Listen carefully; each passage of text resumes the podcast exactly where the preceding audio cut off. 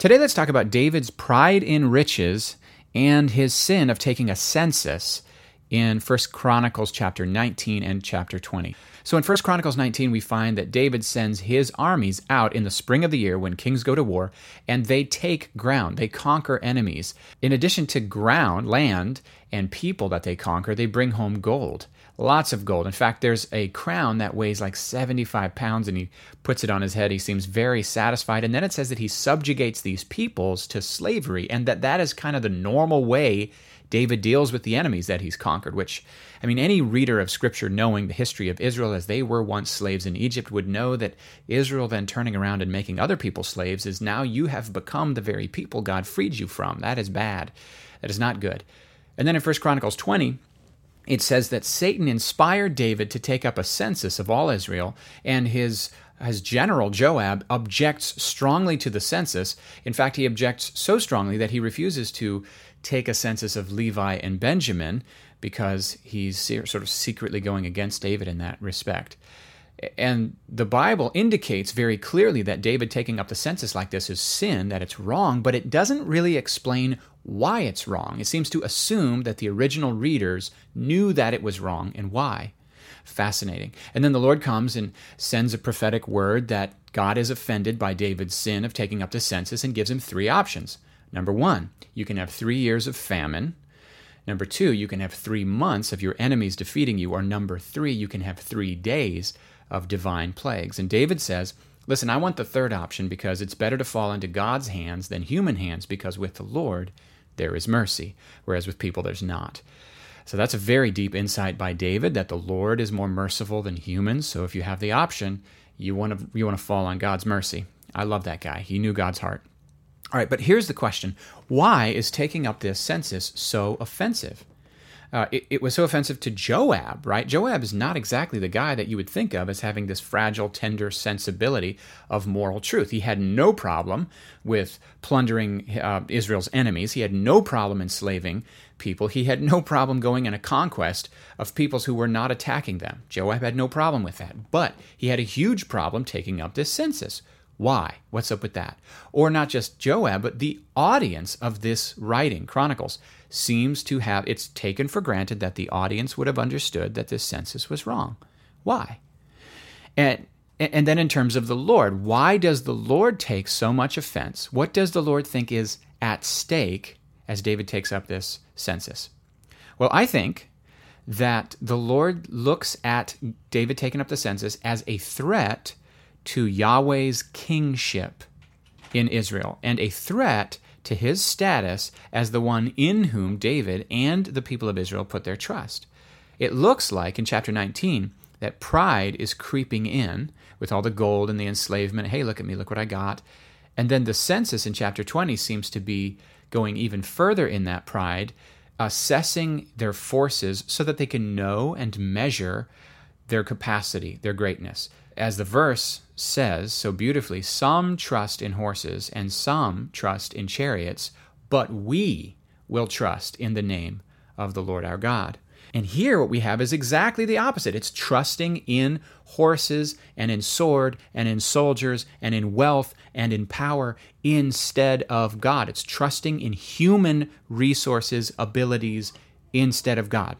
And God seems to be taking this as a direct threat or an affront to his kingship over his people Israel. So, wealth is a blessing from the Lord, but it can also be a snare that steals our hearts and steals our trust in God. Power can also do the same. And God takes these threats to his kingship in our lives very seriously. So, obviously, None of us are ancient kings who have amassed 75 pound gold crowns and sat them on our heads and then subjugated others to literal slavery and then taking their lands. None of us are taking a census of our country to see how many of our people can fight for us. But I still think that this passage, these two chapters, have application to our lives. So, questions for application might be stuff like How? How am I tempted to trust in money instead of God? And you don't have to have a lot of money to trust in it. The fact that you're worried so much about not having money means you're still trusting in money. How am I tempted to trust in my natural abilities instead of God. Uh, saying no to God because you don't think you can do the thing He's asked you is a form of trusting in yourself and therefore despairing instead of seeing the situation by faith. How am I tempted to gain reasonable certainty and security about my future instead of trusting God, who you do know, to handle the future which you can't know? How am I really walking by faith? Or how am I really walking by sight instead? Like Paul says, we walk by faith and not by sight. Now, the fruit of walking by faith will be hope and joy and peace. The fruit of walking by sight will be a need to control and a need to know how it's going to work out favorably. And if we don't have that certainty that it will work out favorably, we freak out and try to make sure that we will be able to make it work out. And that causes stress, anxiety, worry, negativity, control, manipulation, resentment to those who mess up your plans, and a lot of other bad fruits. Another question would be Am I taking risks to obey God, or am I only obeying God when I think it's safe and painless and I will succeed? When I'm scared, here's another question How quick am I when I'm scared to examine why I am scared? How quick am I when I'm scared to examine what might be in my heart that is still unsurrendered to the Lord that I'm holding on to, which is causing me to fight on my own to protect that thing or to keep what really isn't mine after all?